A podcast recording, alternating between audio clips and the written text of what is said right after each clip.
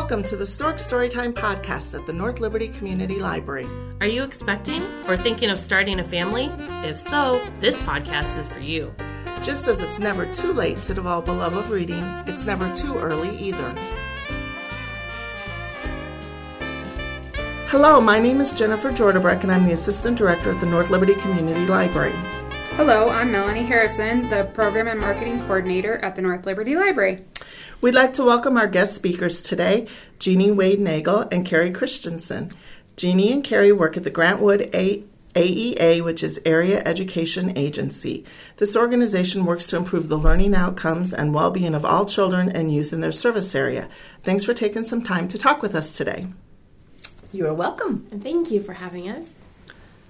Welcome to our podcast, Jeannie and Carrie. Before we talk about Grantwood AEA, can you tell us a little bit about yourselves and your jobs? Um, I'm Carrie Christensen, and I'm a service coordinator for Early Access. Um, so I coordinate all the services um, with families um, that's in my area, um, and I serve the North Liberty area and a little bit of Coralville.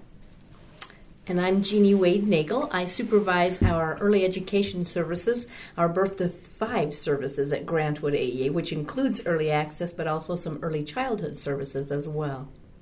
Wonderful. Sounds great. Um, can you please explain for us? I heard you mention, Carrie, um, about the service area that you sh- served. Can you explain what that is, please? We have about 12 service coordinators, and I assign them geographically and basically depended upon the um, population and, and how many referrals we have in that area. I try to watch numbers so that the numbers are kept somewhat even, but Carrie serves in the North Liberty area. Um, I usually assign people by school district because that's how AEAs operate.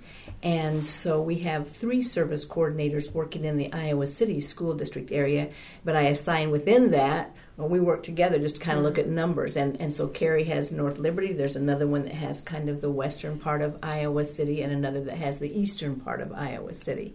And then we cover seven counties. So I've got we've got service coordinators in all of those areas, and then and it just depends. One, you know, we may have several, like in Iowa City, where we have several within one school district, but we have several service coordinators who cover multiple school districts because they're small and there may only be one or two or three children in early access within those school boundaries. Wonderful. Okay, and so then in the state of Iowa, if any of our listeners are um, outside of the North Liberty area, Grant Wood is, covers the whole state of Iowa. Is that correct? No, we cover seven counties. There are nine AEAs or area education agencies throughout the state, and because um, birth to three is not served within school districts, the AEAs cover the educational and support services for early access. It is um, throughout federal law, there's early intervention is required for children birth to three as part of the IDEA, the IDEA um, Individuals with Disabilities Education Act, and AEAs are an intermedi- intermediary agency between the Department of Education and school districts. But like I said, since school districts don't have programs for birth to three, the AEAs provide those services. Okay, that makes, that makes sense. sense. Yeah. Thank you for clarifying that for us um, and our listeners.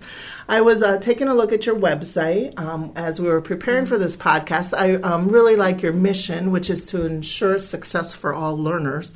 Mm-hmm. I think that dovetails very nicely with what our library mission is as well. Um, and you do you were mentioning schools, so yes. you're working and partnering with the schools too. Yes as I said, you know, we work with the birth to three year olds, but all of those three year olds eventually get to be five, you know, and enter kindergarten, and sometimes they enter school earlier than that as preschoolers, and sometimes earlier than four, but at three if they're on an IEP, an individualized education plan. And I don't have exact statistics, but I would guess 80 to 90 percent of our children in early access go on to an IEP as a three year old. Um, so you mentioned then about um, partnering with the schools. Um, so that's good to know for um, any of our parents that are listening with older children, so they can get in touch with their schools as well uh, for additional support. Uh, we are today going to focus on the early access part of the services, um, which you mentioned were from birth to three years of age. Yes. Okay, and how would a parent um, if they felt, how would they get in touch with you, or if they, how would they know if they needed your services? All of our um, referrals from birth to five go through one number. Erlene Spicer takes our um, all of our referrals, and her number. You want? Yeah, and her number is 319 399 6746. And so, why would a person want to call? Um, you know, if they, what reason might they want to call to to get in touch with you? If we um, early access has a couple of ways for a child to be eligible. If they have a condition that we know through research indicates that there's a good probability that they will have delays developmentally, they would automatically be eligible. That would be a condition like Down syndrome, spina bifida, um, cerebral palsy, some neurological kinds of things. As the child gets a little older, if they have been diagnosed with attachment disorder or autism, that sort of thing, they would automatically be eligible. Otherwise, most of our referrals come from parents or physicians or child care providers because of concerns about potential delays. We've got a child who's 12 months and they aren't crawling or they aren't pulling up, or an 18 to 2 year old, 18 month to 2 year old child who's not saying any words, that sort of thing.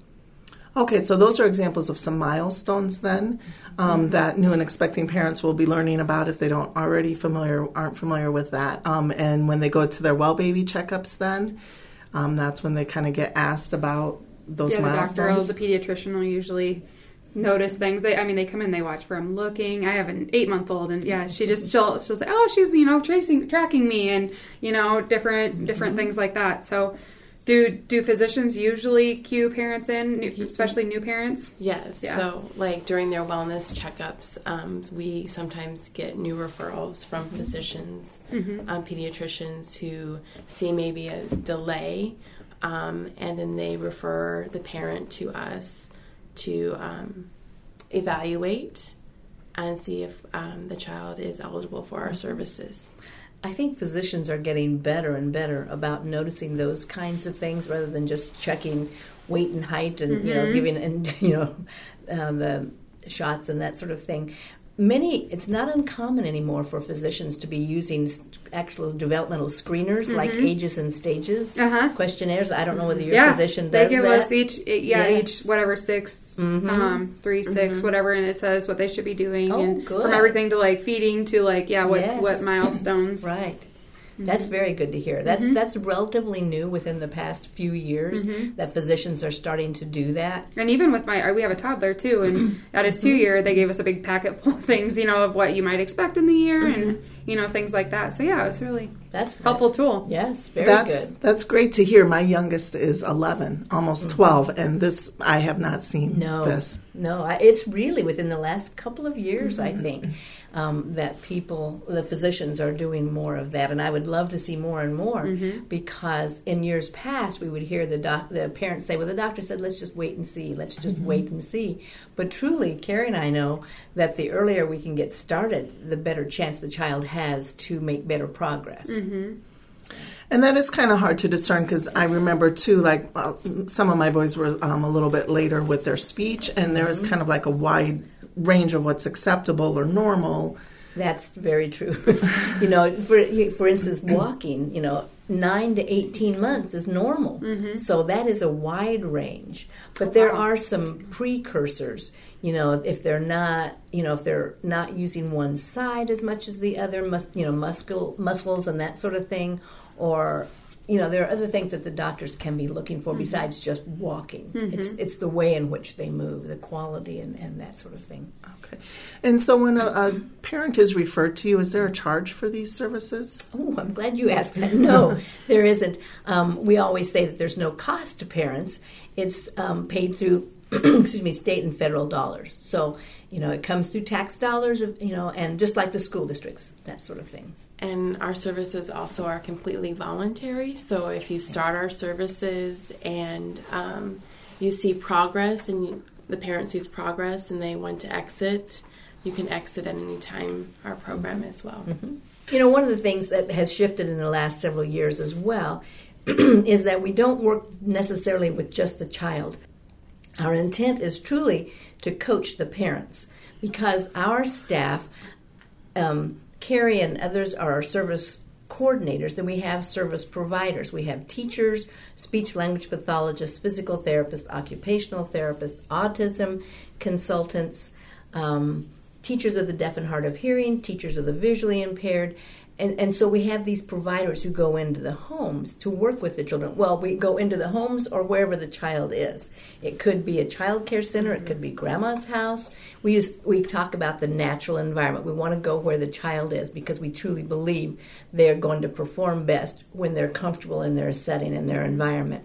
But what we're what we've really been focusing on the last three to five years is that coaching piece so that when we're not there, the parent or the caregiver know what to do to help the child with whatever those needs are or the strategies we've been talking about. So there's been a real shift in not so much direct service with the child, mm-hmm. but coaching with the family so that they um, become that strong advocate for their child, but also knowing what to do and, and then getting excited. And, they're the ones that see those bursts of vocabulary and that sort of thing. It's, you know, we want, we want the parent to feel that. Mm-hmm. That's great. That's good to hear. Um, that is similar to our womb literacy initiative, where we as well are not focusing necessarily on the child. Um, they're still in the womb, but it's working with that expecting parent and, and the expecting family and trying to get that reading routine developed beforehand. Um, also helping them to feel more confident in their role as their child's first teacher by listening, for example, to these podcasts. So, you know, it lets them kind of, in parent terms, you know, talk and, and find out about information. Uh, so they, you know, like you said, are just more aware and can see then, you know, the results of their efforts. Right. right. Yeah, and so the parent is their first teacher, right? Um, so yeah, that, that's, that's true. Like what early access promotes. That's great. Great yeah, to know. Um, some other services that you provide um, also work with um, autistic children, and is that correct? Yes. So, our resource team uh, autism resource team um, works with children um, who might um, be at risk for mm-hmm. autism or for um, delays socially, not just with autism. Sometimes there's joint attention um, where they're not um, making back and forth interactions with peers or with their parents. They'll right. do some assessment of the children to see are they really looking at the adult, um, and and we're again we're getting much more response from the medical world. They have a screening tool that, that physicians can use called the MChat, which I probably won't remember. It's, but it's it's a it's a screening tool for autism with very mm-hmm. young toddlers. Okay, and it's looking at you know do they make eye contact? Do they try to engage? Your your eight month old probably loves to have you look at mm-hmm. her and you know and if you don't she's m- making noise to get you to look at yeah. her. And and she delights in that mm-hmm. back and forth. Some children don't. Mm-hmm. and many parents don't notice that because they're quiet and and easy babies. They're easy toddlers because they're fine going off and playing by themselves and not really caring whether you're there or not but those are the kinds of things that we really look for. How much do they interact? That's the biggest thing is how much do they interact with the adults and the peers in their lives if they have older siblings and that sort of thing. So we're doing a lot of work like that. As, as Carrie said, that joint attention. Are they joining in attention with another person? Mm-hmm. And if not, that's a huge red flag for us to bring in our autism services. But then it gets beyond that because certainly that eye contact and smiling between is a fairly infantile kind of development.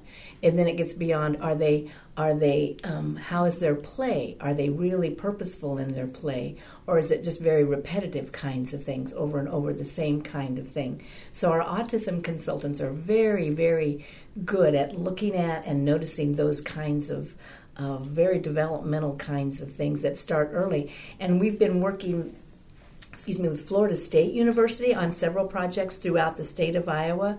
And one of the projects we've done with them is called Autism Navigator, which is a class that some of our staff enter, and it helps them start noticing those red flags much earlier on. And we they use a lot of videotapes where they'll show a child that is at risk for having autism and a child who's naturally developing and just show those at 12 hmm. months, those real slight differences about the one child who may play with a toy and focus much more on the toy than the parent, where the other child may be playing with the toy, but then they want mom or dad or the other person to know what they're doing, and, and hmm. so they they hold it up, and they it's again that joint attention, that joint attention on a toy with somebody else.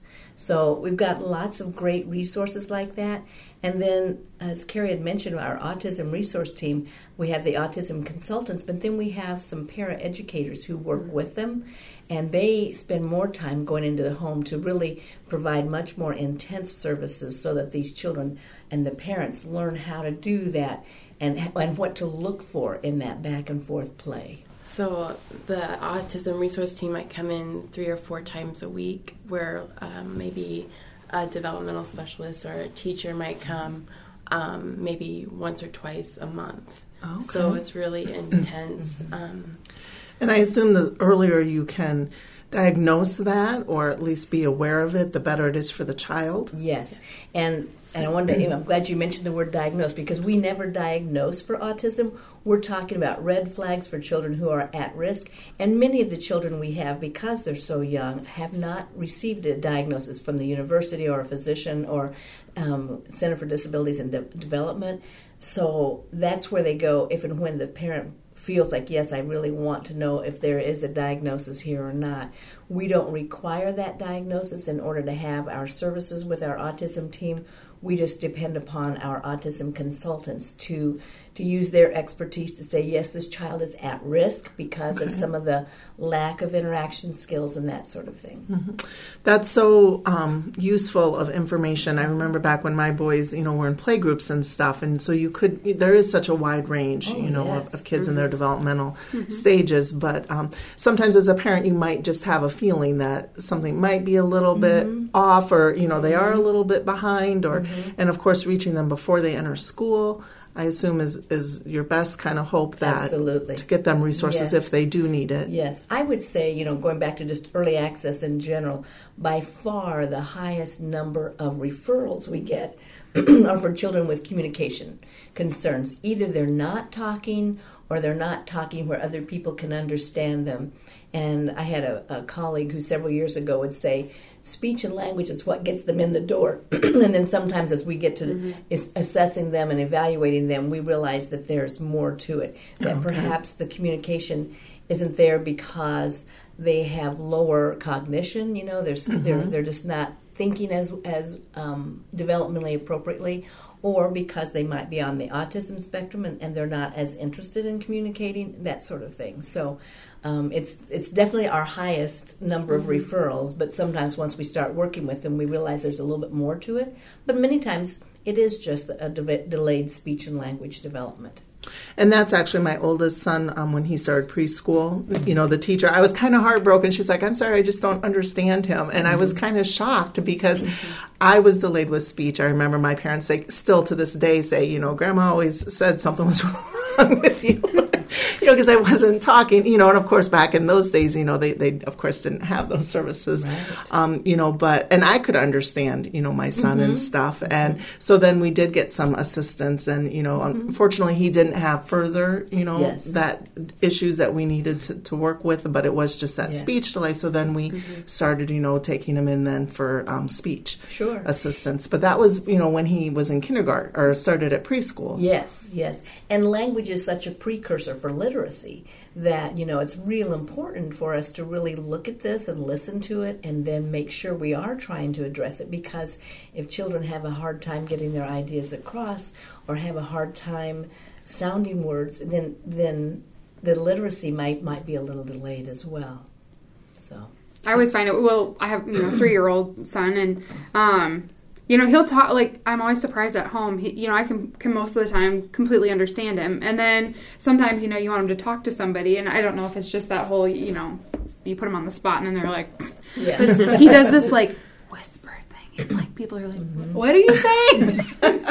so it's just you know like how they are from home and their comfort Yes. again back to like you know And I was just going to say, Melanie, yeah, that just exactly illustrates why we want to see them in their natural environment. Mm-hmm. Because when they're mm-hmm. with somebody they know and trust, mm-hmm. they're going to be much more showing us their best. Yeah. You know, if Yeah. if we took them to Grantwood and took them off into a little room by themselves, They're like, they where are we at? What are we doing? Why are we here? yes, they probably would shut down a lot more. Yeah. So that's exactly why we do the natural environment. We want But it does make you even those for me as a mom. You're like, okay, is you know, is everything going okay? You know, why is he you know usually an outgoing kid, but then you get somewhere or he has to talk to somebody, and then suddenly he's like I think that's- shy or like you know and that's not uncommon. a little bit harder to understand. You're like, what do you what do you say, buddy? what do you want? Well, and all three of my boys have received speech uh, services at some point or whatever when they were in, in school and elementary and stuff. So I suppose that's probably pretty common. Like you said, that's you know probably um, you know the, kind of the beginning that they can start digging Well, deeper. And that's the one thing we as parents notice.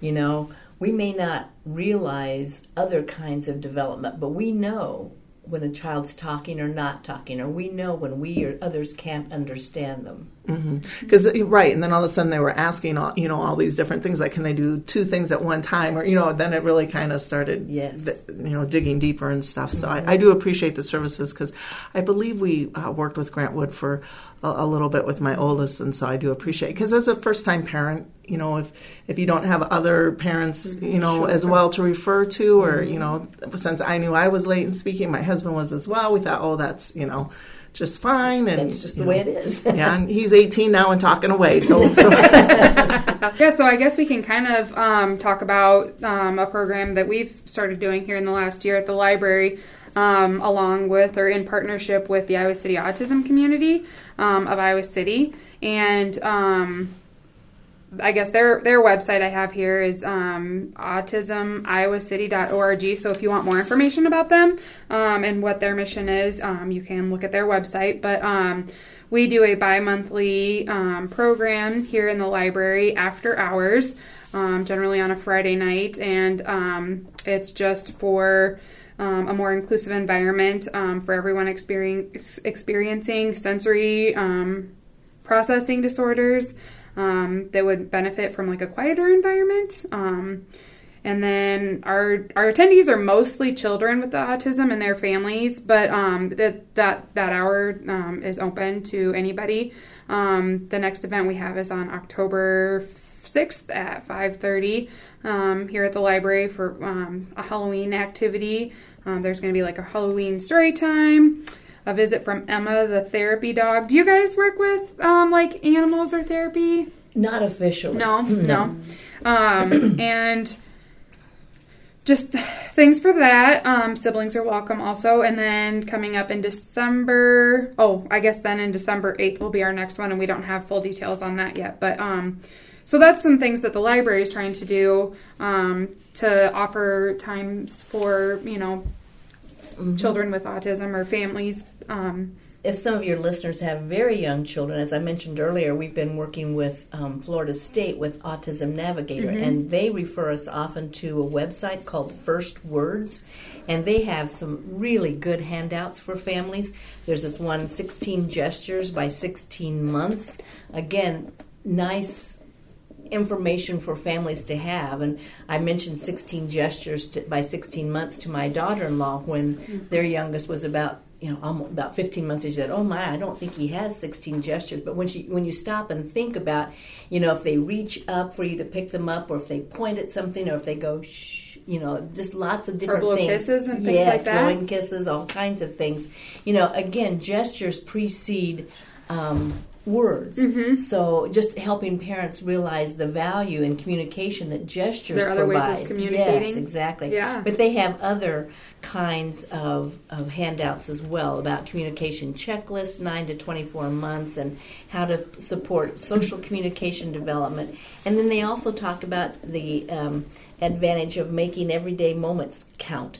And that's one thing we talk a lot about in early access is the value and the importance of daily routines. We try to help our families understand how to use the strategies in whatever they're doing throughout the day, whether they're unloading the dishwasher, getting the mail, um, diapering the child, or playing with the child on the floor. But in reality, most parents don't spend a lot of time sitting on the floor and playing with their child. So that's why we try to look at okay, what do you do? You know, do you have them in the car with you for half an hour to daycare? Well, what can you do in the car? And mm-hmm. you know, just really trying to look at each individual mm-hmm. family's routines and building the strategies into that. That's wonderful.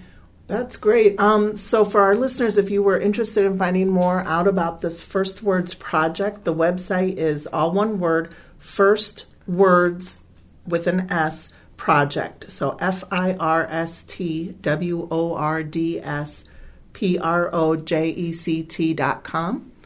Okay, and that has a lot. I just brought it up here. It's got a lot of interesting information, and that 16 by 16 you were talking about is on there. So um, go ahead, you guys, and take a, a, look at that if you want some more information. Wonderful resources. Um, that is. Um, the NorthLibertyLibrary.org is our website, um, so you can take a look at that to find out about our programs and that uh, Autism Night that's coming up on October 6th. I had the pleasure of, of being at one of our earlier programs. I think we've hosted two, maybe two or three.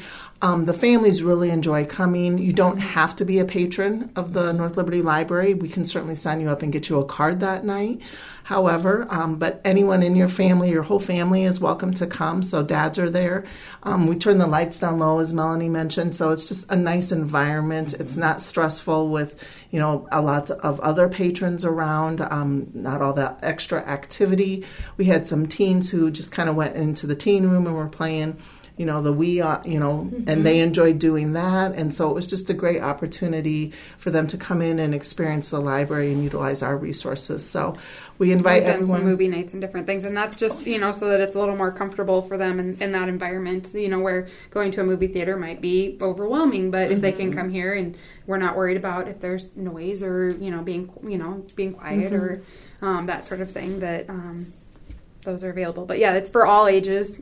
Yeah. Um, and so Grantwood AEA doesn't necessarily have events, correct? We do a lot of professional development for teachers in schools. We have those events at the Sixth Street facility. When I think about events for early access, I can't mm-hmm. think of any events. We do have staff who are willing to go and talk with parent groups or talk with, you know, uh, we work with other agencies like Head Start and Early Head Start and that sort of thing. So we sometimes share resources, and, you know, like our autism consultants may go and visit with them. Um, but the AEA in general is is quite large. We employ about 500 people mm-hmm. who work a lot in the schools. Um, doing those related services like physical therapy, occupational therapy, speech language pathology, as well as doing evaluations and support to special ed students and teachers. So, with school psychs, special ed consultants, and social workers. Um, and then there's so much more. That's just the special ed piece. The AEA has a lot of media support for the schools and organizational. Um, they help with technology, that sort of thing. Many many services.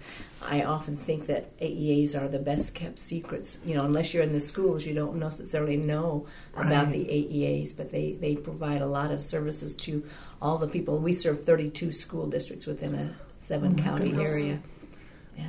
And talking about all the different services you provide, I was surprised uh, looking at your website exactly, you know, like working with the teachers and, mm-hmm. and all that you guys do.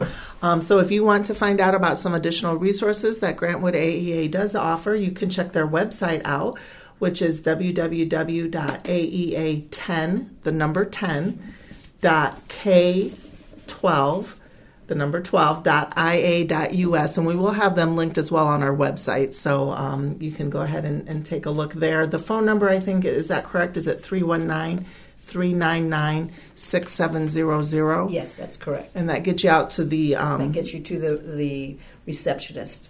Okay, and great. you can ask for.